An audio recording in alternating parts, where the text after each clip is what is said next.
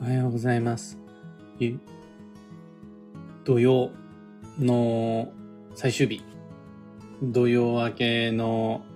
日、無事に過ごすことができたでしょうか。うん僕はといえば、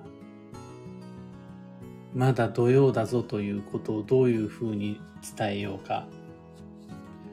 いろいろ試行錯誤しながら過ごしています。有限会社西企画西俊久です。運をデザインする手帳、有機暦を群馬県富岡市にて制作しています。このラジオでは毎朝10分の暦レッスンをお届けいたします。今朝は土曜を無事に乗り越えるために必要な3つの基礎知識というテーマでお話を。なんだそれはっていうかというと、まあ先に3つお話ししてしまうと、1つ目が土曜の始まりと終わり。土曜の期間を正確に把握するために、土曜がいつから始まっていつで終わるのかっていう正しい鑑定方法を知る必要があります。二つ目が、土曜の最後っぺ。これ教科書に載ってる言葉ではなくて、西企画の中で流通している土曜の最後っぺに気をつけろっていう言葉なんですが、これ知らないと、どえらい疾病、疾病返しとは言わないな。あの本当に最後の最後で痛い目に遭う。気をつけてっていうのが土曜の最後っぺ。で、三つ目が土曜明けの典型。間違いなく土曜が終わったということを知らせる自然の知らせ。この三つをちゃんと理解してこそ、土曜を無事に安全に終えることができます。逆に言ったら、土曜の期間っていうのをちゃんと知ることができない。また、いちいちその都度誰かに教えてもらわないとわからないっていうことだと、やっぱりつまずいてしまうし、どんなに土曜を注意しても、土曜の最後っぺっていうのを知らないでいると、最後の最後で痛い目には転んでしまう。さらにはですね、土曜は暦通りに開けるとは限らないので、その時に私にとってのちゃんと個人的な土曜明けの典型っていうのを見つけられてこそ、ちゃんと新しい季節を迎えることができるっていうわけで、この3つ、もしもまだ曖昧な方がいらっしゃいましたら、ここでしっかりと把握を。とにかく言いたいのは、今日を迎えた時点で土曜はまだ開けてないっていうことになります。で土曜の始まりと終わりに関しては、それを知るために暦がある。僕自身も、ただただ暦に頼りっきりです。一切感性を使わずに、土曜入りっていう暦の情報を目安にして、土曜がいつから始まるかっていうのをざっくり把握します。で例えば有機暦であるならば、土曜入りの日を調べるだけじゃなくて、時間までわかります。これは、太陽を中心に地球がぐるりとその周りを公転って言って一周する中で、地球が1年365日の中で、この位置にピタッっていう風についたその瞬間を土曜入りとしますっていうルールがあるんですね。国立天文台の方が教えてくれるんですが、オープンデータで。それによると、2022年7月の土曜入りは、7月の20日水曜日の午前1時40分頃である。ここまで暦には書いてあるので、そのタイミングを季節の変わり目で運が不安定になる土曜のスタートとします。で問題は、土曜の終わりです。暦の上で一つ目安になるのが土曜明けの日なんですが、みんなね、その日で土曜が終わるって思っちゃうんですよ。雪暦にはそう書いてないのに、ちゃんと何月何日何時何分で終わりますよって書いてあるのに、毎回今日で土曜が終わりですね。もう私の土曜終わりましたっていう風に、すごい土曜終わりました報告が僕のところに届くんですけど、土曜明けっていう日は、土曜の最終日という意味であり、その丸一日全部すっかり土曜です。土曜明けの日に土曜が明けることはないです。最終日っていう意味です。土曜とはそもそも季節の変わり目なので、新しい季節が来て初めて土曜が終わります。そうすると、新しい季節の来訪、新しい季節が始まるよっていうのを知らせる暦の目安っていうのが、立春立夏立秋立冬になります。立春が来て春が来て初めて、はい、ここまでで季節の変わり目が終了、新しい季節になりますっていう感じです。こういうのを4つの立つと書いて私立って言ったりするんですが、直近の私立っていうのが2022年8月の7日夜21時30分頃。これが立秋という秋の始まりです。立秋が来るまで土曜は続きます。立秋が来て初めて新しい季節が暦の上でやってきます。それまではずっと土曜ということになります。この土曜入りを目安に始まりを把握して、立春立夏立秋立冬を目安に終わりっていうのを把握する。この、これで土曜期間っていうのを正しく暦を使って鑑定することにより、僕たちは、もう、いつからいつまで土曜、どっからどこまでを気をつけた方がいいんだろう。どこまでは慎重に行った方がいいんだろうっていうのを、目視することができる。フィーリングではなくて、目視して把握することができます。特に土曜の終わりに関しては正確な鑑定が必要。なぜならば、土曜明けの日っていうのを真ん中にして、前後1日ずつ、合計3日間。これが土曜の最後っぺ警報を発令している3日間になります。だから、土曜明けの日、土曜の最終日、これがまず1日。その前日。これが2日目。で、3日目っていうのが、立春立夏立秋立冬の日。この日も土曜の最後っぺ警報出てます。もう本当に切り替わる最後の最後の直前まで土曜の荒波に気をつけた方がいいです。でこの土曜の最後っぺっていうのは何かっていうと、土曜の荒波には強弱があって、ずっと同じように一定で不安定なのじゃなく、浮き沈みがあると。で、最後の最後で、ぐわって強くなるんで、うわってクレッシェンドするんで、これが土曜の最後っぺっていうやつ。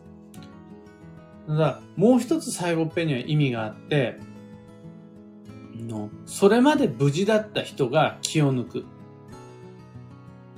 大丈夫だ、これでもう、あの今まで何ともなかったんだから大丈夫だって言って気を抜いてしまった結果、普通の小さな小石にさえつまずいてしまうっていうのが土曜の最後っぺです。あともう一つだけあって、土曜が終わったって思うんです。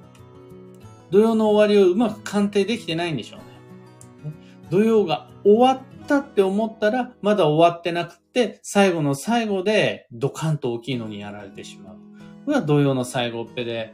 ま、いろんな見方があるんですが、とにかく土曜は最後の3日間特に気をつけてっていう、この知識を持っているのと持ってないので、全然、の最後こう、無事に乗り越えられるかどうかっていうのが決まってくるんで、ぜひともあの、言うのも恥ずかしい。もっと素敵な言葉があるんだったら別の言葉にしたいんですが、今んとこ一番しっくりきてるのが土曜の最後っぺ。覚えて帰ってください。で、無事に土曜の終わりっていうのを暦の知識で把握し、土曜の最後っぺに警戒することができて、立春立夏立秋立冬を迎える。そこまで来れた。ならば、最後、もう一つだけ必要なのが土曜明けの天気っていうお話でございます。これは、もう、はい、これで暦の上だけではなく、私にとっての今回の土曜が終わりましたと実感することができる自然からのメッセージです。立春立夏立秋立冬が確かに暦の上で来たとしても、運勢というものには個人差があるので、大体まあこれでみんな全員共通でこれを目安に新しい季節が到来したとは言えるけれども、ピタッと全員同時に春、夏、秋、冬、新しい季節が始まるかっていうと当然そんなことはなく北海道から沖縄までどの場所に住んでるかによって季節の出方は違ってくるし時差があるし同じ家に住んでる人でも私とあなたで流れは違います。じゃあ私にとっての土曜っていうのはどのタイミングで開けたのか個人的な土曜明けっていうのを調べるために使うのが土曜明けの典型で立春立夏立秋立冬が過ぎた後、代表的な自然現象とか出来事、もしくは自分自身の感覚っていうのを待つことになります。西企画ではよく、風が吹いたら土曜が明ける。雷鳴ったら土曜が明けるって言ったりするんですけど、もう土曜が終わりました。暦の上でその終わりを確かに目視したその後、大きい地震が来たであるとか、突風が吹いたであるとか、めちゃくちゃ朝焼け綺麗だったとか、地鳴りがしたとか、っていうのを見て、あ、これで土曜が明けたかね？っていうのが土曜明けの典型です。これ自然現象パターン。あとは、びっくりは開運の前触れっていうのも西企画の言葉の中であるんですが、予想外の突発的な出来事が起こった。これで土曜が明けたかねっていうことはあります。予想外のトラブルでげっそりしたってなったらそれ、土曜の最後っぺです。土曜明けの典型じゃないです。そうじゃなくって、例えば、出先でばったり大親友に出会って、おお、どうしたんなったら、あ、これで土曜が明けたかな。親友が私に土曜明けの天気を教えてくれたかな。みたいな感じです。あとは、うーん、嬉しい知らせが舞い込んできたとか、やったーってなったら、これで土曜明けたみたいな感じにもなります。この驚きを伴うような出来事っていうのは土曜明けの典型になります。あとは、これはあくまで個人的な感覚になるんですが、ずっとそれまで朝目覚めが悪かった人がめっちゃいい夢とともにパッて朝目覚めたってなったらこれで土曜明けたかなって思います。しかもそれ自分の感覚で土曜前からあもうこれで私土曜明けたわって言っちゃうんじゃなくて立秋を確認した後その後にパッて気持ちよく目覚めたら土曜明けです。それ以外にも、なんということはなく、なんか肩の荷が降りた気がするとか、それまで滞っていた物事っていうのが、ようやくまた進み始めたってなって、ああ、これで土曜が明けたんかなっていうのを自分の感覚として手に入れる感じです。他にもいろいろな土曜明けの典型はあるものの代表的なのが自然現象と驚きを伴う出来事。そして自分自身の実感としてやってくる爽快感。この3つは土曜明けの典型になりやすいです。あの典型的な典型になります。以上この3つをちゃんと知識として持っておくことでみんなあの最後の最後まで気を抜かず、無事に土曜っていうのを乗り越えて参りましょう。今朝のお話はそんなところです。お役に立てたらライブ配信終了後、ハートマークタップし、いいねお願いいたします。一つお知らせにお付き合いください。有機暦先行予約限定セットの受付期限がいよいよ近づいてきました。今日と明日で終わりです。2022年8月8日夜8時までご注文を受けたまわります。忘れてたっていう人を一人でも減らすために覚えやすいタイミングを設定しました。毎年有機暦先行予約限定セットの締め切りは8月8日夜8時です。毎年です。これまで多くのご注文すでにいただきありがとうございました。不慣れなウェブショップに挑戦していただけるような、60代、70代の方とかっていうのもいっぱいいたし、オプション購入という新しい制度が分かりにくかったりして、みんなめんどくさいとは思ったものの、それ、ちゃんとクリアして、各自クリアしてご利用いただきまして、本当に嬉しいです。大感謝です。もしも今の時点でまだご注文忘れてるという方、私知らなかったという方いらっしゃいましたら、ぜひこの機会を逃さずに、ぜひ今が一番お得に買えるんで、ぜひこの機会ご利用ください。詳細とご注文窓口は放送内容欄にリンクを貼り付けておきます。さて本日2022年8月の7日日曜日は超繁忙の8月の1日目。そして立秋21時30分頃となります。立春より早く土曜が終わることはありません。だって新しい季節まだ来てないんだから。私の土曜もう明けたかもっていうインスピレーションを今この時点で持ってるのも勘違いです。もう今が一番土曜の最後っぺがやばいです。立秋が終わってから土曜明けの天気を探す旅に出かけて基地です。見つかるまでは引き続き土曜の最後っぺに注意をして慎重に速度を落としてまいりましょう。今日のキーワードは再起、改めて始めるっていう運勢なんですが、これ、その、諦め、やり直しが効くっていう日なので、諦めちゃうともったいないし、あ、もうダメだってなったとしても、どっからでもリスタートが効きますよっていうのが再起というキーワードです。幸運のレシピはクロワッサン。ね。層になってるミルフィーユ状のものが幸運のレシピです。だからクロワッサン以外にも、まあミルフィーユだったりとか、パイだったり、あとラザニアとかも、でもこう層になってるのはティラミスとかもそうですね。層になってるものは全部幸運のレシピです。旬のフルーツはスイカ、梨、ぶどう、イチジク、桃。暦の上では新しい季節を迎える、立春を迎えることになるので、旬の情報も変わります。旬の魚介は、鮎、カンパチ、マイワシ、スルメイカ、カマス。旬の野菜は、オクラ、シシトウ、レタス、ミョウガ、枝豆。という感じで、超繁忙の8月、消耗していくエネルギーっていうのを補うための美味しい栄養補給として旬の食材積極的に利用してまいりましょう。以上、迷った時の目安としてご参考までところで、聞く暦ではツイッターにてご意見ご質問募集中です。知りたい占いの知識や今回の配信へのご感想などなど、ハッシュタグ聞く暦をつけてのツイートお待ちしています。それでは今日もできることをできるだけ、西企画西俊久でした。いってらっしゃい。ひれみんさんおはようございます。たかさんおはようございます。かよさんおはようございます。エヌシャンティさんおはようございます。マイクさんおはようございます。テノルさんおはようございます。中さんありがとうございます。金子さんおはようございます。はい。キーボードさんおはようございます。